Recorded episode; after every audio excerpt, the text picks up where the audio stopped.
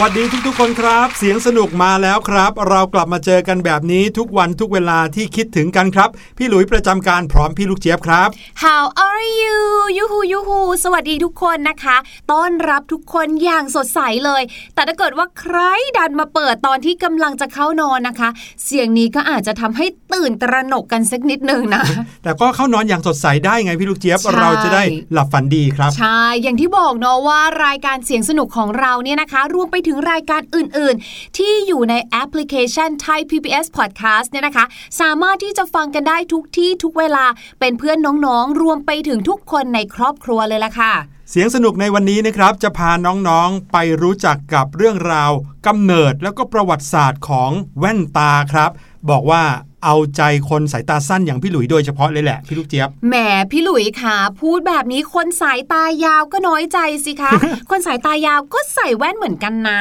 จริงครับ เราจะได้มารู้กันว่าประวัติศาสตร์ในโลกนี้เนี่ยแว่นตาเดินทางมายังไง ได้ข่าวว่าแว่นตาอันแรกเนี่ย ไม่ใช่แว่นสายตานะอ้าวอืมแล้วมันคือแว่นอะไรคะเนี่ย เป็นแว่นกันแดด แถมยังไม่ใช่แว่นกันแดดที่หน้าตาเหมือนแว่นกันแดดทุกวันนี้ด้วยอื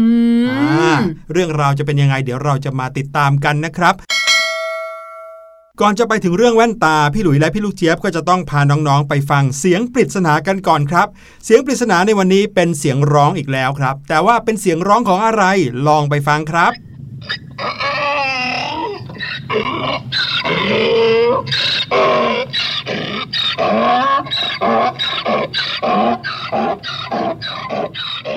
นี่มันตัวอะไรกันคะเนี่ยพี่หลุยมันมีอยู่จริง ๆ บนโลกของเราใช่ไหมเนี่ยเนอะไม่เคยได้ยินเสียงนี้มาก่อนเลย แล้วก็ฟังดูแอคทีฟมากๆเลย เหมือนกับเขากำลังตื่นเต้นอะไรบางอย่างนะครับ นี่คือเสียงร้องของสัตว์อะไรครับ นี่บอกใบ้เลยนะว่าเป็นสัตว์ชนิดหนึ่ง บอกใบ้อีกนิดนึงครับว่าชื่อของเขาเกี่ยวข้องกับดนตรีด้วยครับ และเดี๋ยวเราจะกลับมาเฉลยกันแน่นอน แต่ว่าตอนนี้พาน้องๆย้อนเวลาครับ ไปถึงประวัติศาสตร์ของแว่นตา ซึ่งต้องบอกเลยนะว่าต้องพาน้องๆย้อนไปถึงพันปีเนี่ย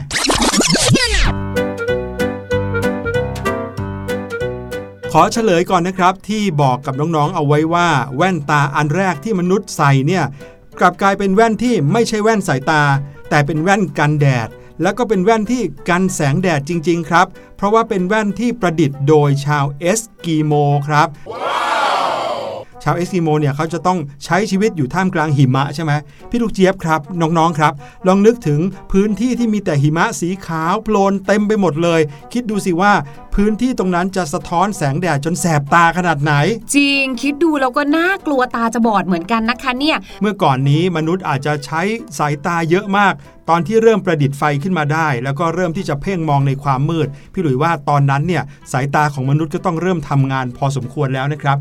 ในยุคสมัยดึกดำบรรพ์คงจะมีทั้งคนที่มองเห็นชัด คนที่มองเห็นไม่ชัดนะ ใช่ เพราะพี่ลูกเจี๊ยบก็แอบได้ยินมาเหมือนกันนะคะว่า ในสมัยยุคโรมันเนี่ยนะคะเขาร่ำรวยกันมากเลยนะ ในยุคนั้นเนี่ยนะคะเป็นยุคของจักรพรรดินีโรค่ะ เขาก็จะมีการดูการแข่งขัน gladiator ใช่ไหมใช่น้องๆจำได้ไหมคะ ที่พี่หลุยเคยเล่าให้ฟังเนาะว่า จะมีการเอาบรรดาทาสนักโทษเนี่ยมาแข่งขันสู้กันกับบรรดาสัตว์ร้ายต่างๆทีนี้เนี่ยการดูเนี่ยนะคะโอ้โหเวทีมันใหญ่มากแล้วก็ไกลมากค่ะ มองไปก็ไม่เห็น รู้ไหมคนสมัยนั้นเนี่ยเขาใช้อะไรส่อง อะไรครับพี่ลูกเจี๊ยบเขาใช้เพชรค่ะ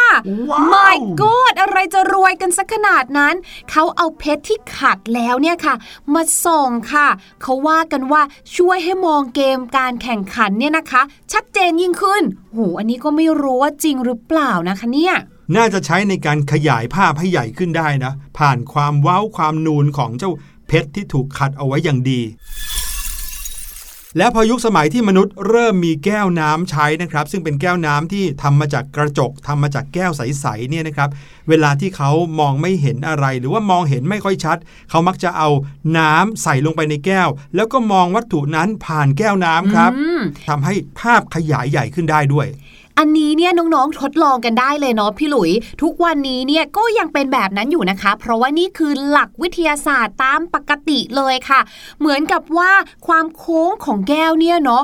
กับตัวของน้ำเนี่ยค่ะมันทำปฏิกิริยาต่อสายตาของเราสักอย่างค่ะ พอเรามองไปนะ รูปก็จะขยายใหญ่ขึ้นชัดเจนมากยิ่งขึ้น ครับผมนั่นคือการใช้ประโยชน์จากสิ่งต่างๆ ที่มีรอบๆตัวนะ เป็นการแก้ปัญหาของมนุษย์ ซึ่งในเรื่องของชาวเอสกิโมที่พี่หลุยพูดเมื่อตอนแรกสุด ก็เป็นการแก้ปัญหาของมนุษย์เหมือนกัน และแว่นตาของชาวเอสกิโมตอนนั้นเนี่ยไม่ใช่แว่นกันแดดที่มีเลนส์สีคล้ำๆสีเข้มๆเอาไว้บังแดดให้แสงแดดมันเบาลงนะครับแต่รูปร่างของแว่นชาวเอสกิโมในสมัยแรกเริ่มเนี่ยเป็นเหมือนกับขวดพลาสติกสีขาวเนี่ย เอามาหั่นแล้วก็ขีดเป็นช่องเป็นเส้นๆเอาไว้นะครับ แล้วก็บังคับให้สายตาของมนุษย์เนี่ยมองผ่านช่องเล็ก ๆ แคบๆนั้น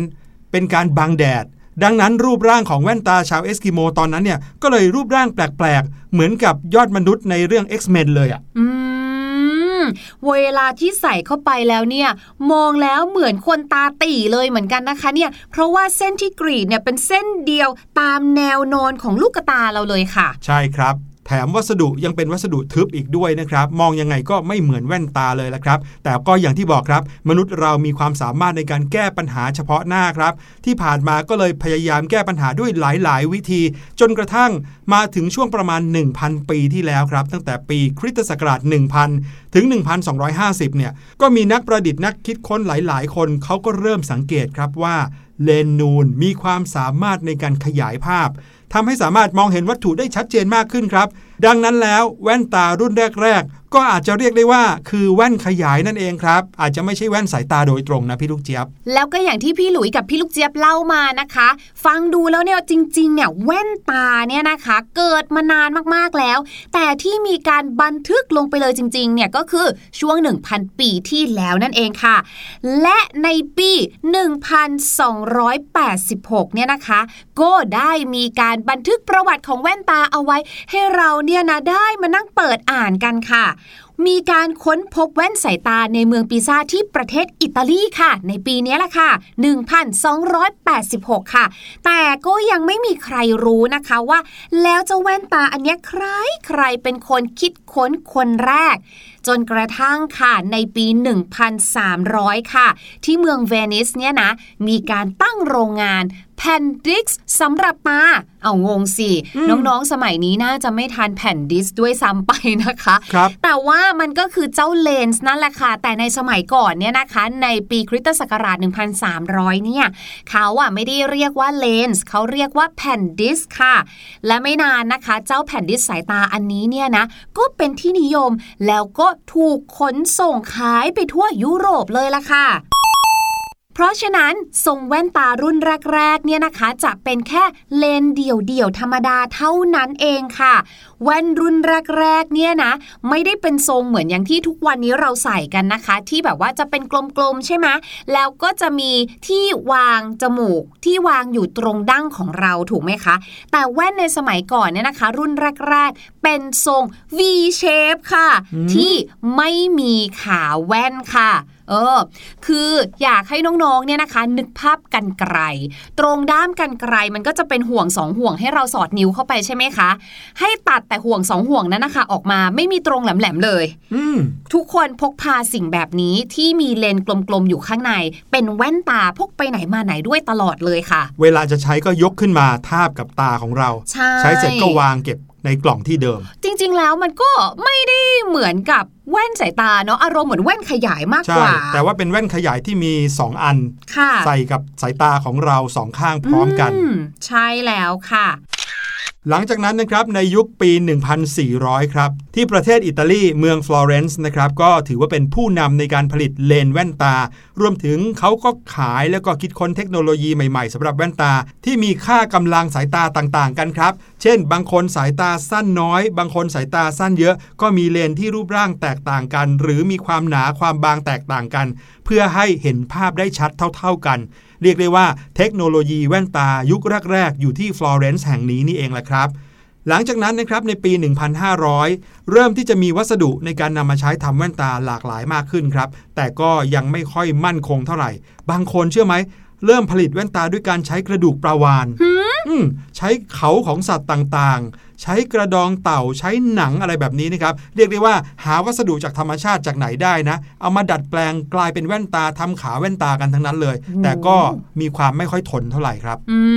มมนี่ขนาดกระดูกวานนะคะ ยังไม่ทนอีกหรอคะเนี่ยและแล้วค่ะ พอเข้าสู่คริสตศักราช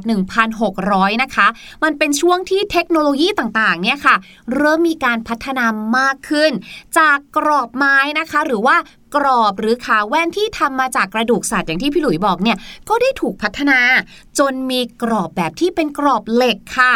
และในสมัยก่อนเนี่ยตรงจมูกแว่นเนี่ยค่ะ หรือสะพานแว่น ก็คือตรงที่มันเป็นที่ครอบหรือหรือว่าคร่อมตรงดั้งจมูกเราเอาไว้เนี่ยนะคะ เริ่มมีการทำให้เจ้าตัวเชื่อมตรงนี้ค่ะ มีความมั่นคง เพื่อให้เราสามารถวางแว่นไว้บนจมูกได้ จะได้เหมือนกับว่าขาแว่นอย่างเดียวเนี่ยนอกจากจะอะเกี่ยวเอาไว้อยู่แล้ว ก็เพิ่มตรงนี้ขึ้นมานิดนึงนะคะ จะได้ไม่เลื่อนไม่ไหลค่ะซึ่งในสมัยศตวรรษก่อนหน้านั้นเนี่ยนะคะ แว่นเนี่ยอย่างที่พี่หลุยบอกเนาะต้องใช้มือถือหนึ่งข้างใช่ไหม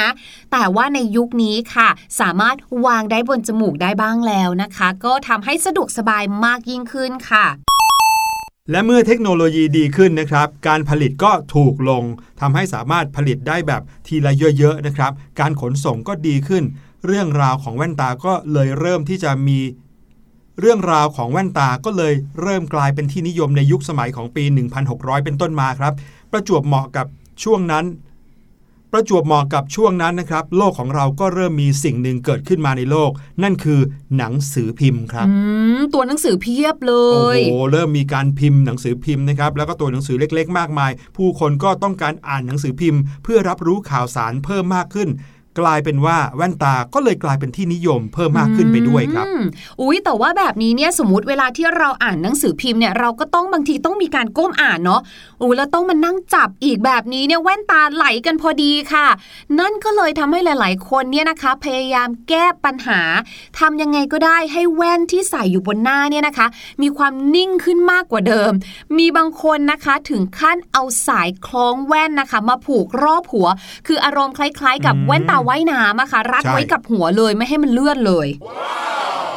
พอในศตวรรษที่ 15 ค่ะ แว่นสายตาเนี่ยก็เป็นที่รู้จักกันมากขึ้น แล้วก็เป็นที่นิยมมากขึ้นนะคะ แล้วก็อย่างที่พี่หลุยบอกนะคะว่าด้วยเทคโนโลยีที่เพิ่มมากขึ้น เริ่มมีการพิมพ์มีหนังสือออกมาเนี่ยนะคะ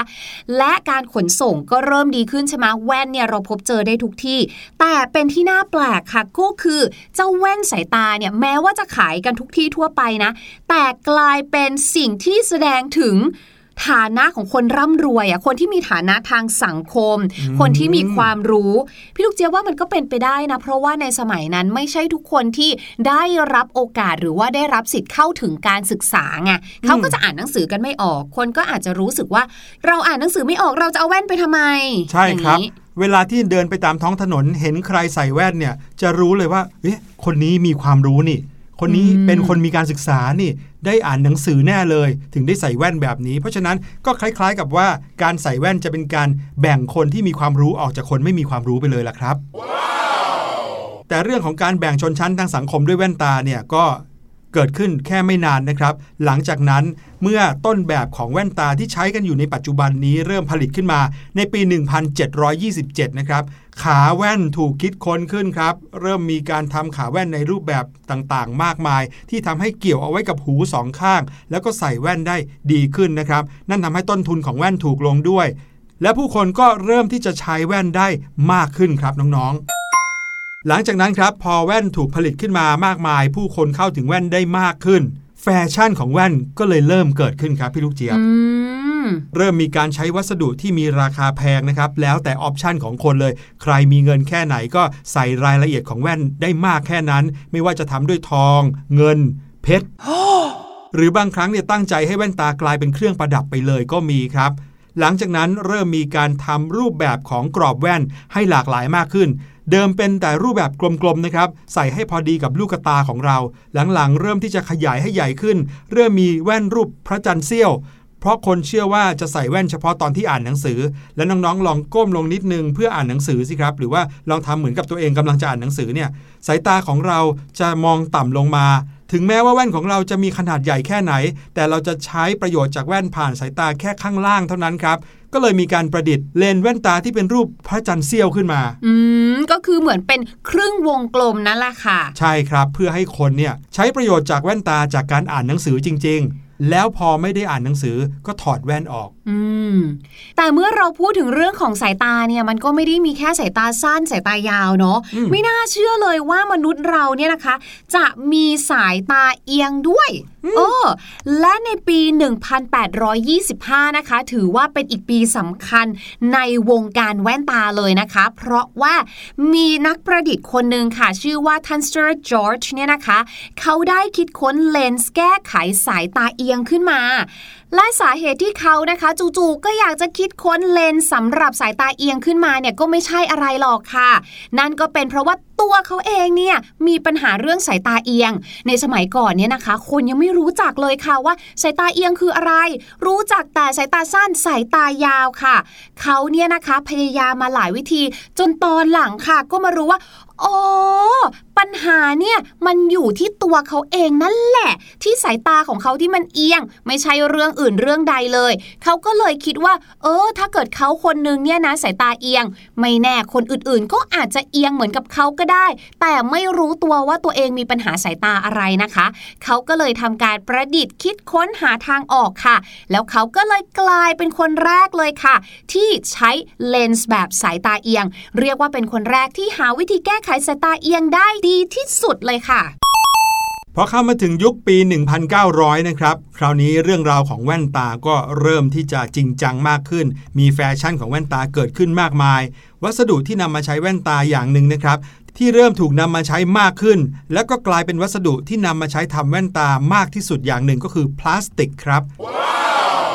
ตอนนี้นะคะ ได้เวลาพาน้องๆ ชาวเสียงสนุกของเราไปพักฟังเพลงกันสักหน่อยนึงค่ะ และเดี๋ยวช่วงหน้ากลับมาพี่ลูกเจี๊ยบมีเรื่องราวภาษาอังกฤษสนุกๆรออยู่ค่ะ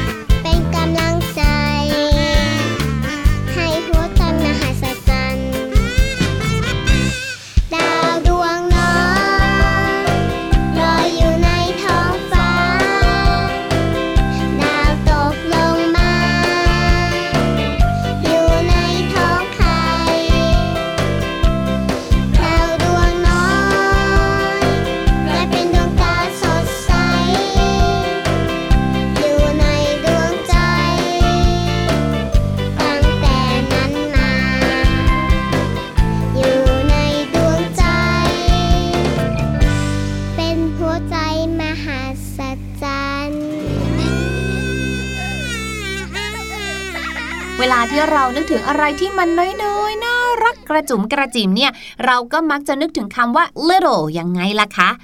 L I double T L E little นะคะ ที่แปลว่าเล็ก น้อยอาจจะหมายถึงจำนวนก็ได้นะคะ หรืออาจจะหมายถึงขนาดก็ได้ค่ะ ยกตัวอย่างเช่น he is only a little baby เวลาที่น้องชายของเราเนี่ยนะคะทำอะไรผิดไปแม่เราเนี่ยบางทีหมั่นเคี้ยวจริง ๆ เลย ยากอยากจะว่ายากอยากจะตี แต่เราก็ต้องบอกกับตัวเองว่า เอาเถอะนา he is only a little baby เขาเนี่ยเป็นแค่เด็กตัวเล็กๆ เป็นแค่ทารกตัวน้อยเท่านั้นเอง น้องยังไม่รู้เรื่องนะคะ อย่าเพิ่งไปใจร้ายไปตีน้องนะคะแต่ว่าตอนนี้พาน้องๆมาเฉลยเสียงปริศนากันก่อนดีกว่าครับ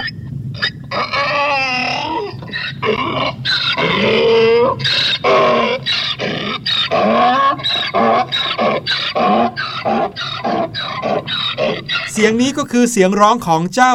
ลานั่นเองครับอืมพี่ลูกเสียบก็นึกถึงเครื่องดนตรีตั้งหลายอย่างที่แท้ที่บอกว่าเกี่ยวข้องกับดนตรีคือ โดเรมีฟาโซลานี่เองค่ะ ใช่แล้วครับ วันนี้รายการเสียงสนุกหมดเวลาแล้วนะครับ พี่หลุยและพี่ลูกเจี๊ยบต้องขอลาไปก่อน EP หน้าเราจะมีอะไรดีๆมาฝาก เสียงปริศนาอะไรมาฝากอย่าลืมติดตามดีๆ วันนี้ลาไปแล้ว สวัสดีครับ สวัสดีค่ะ สบัดจินตนาการ สนุกกับเสียง เสริมสร้างความรู้ในรายการ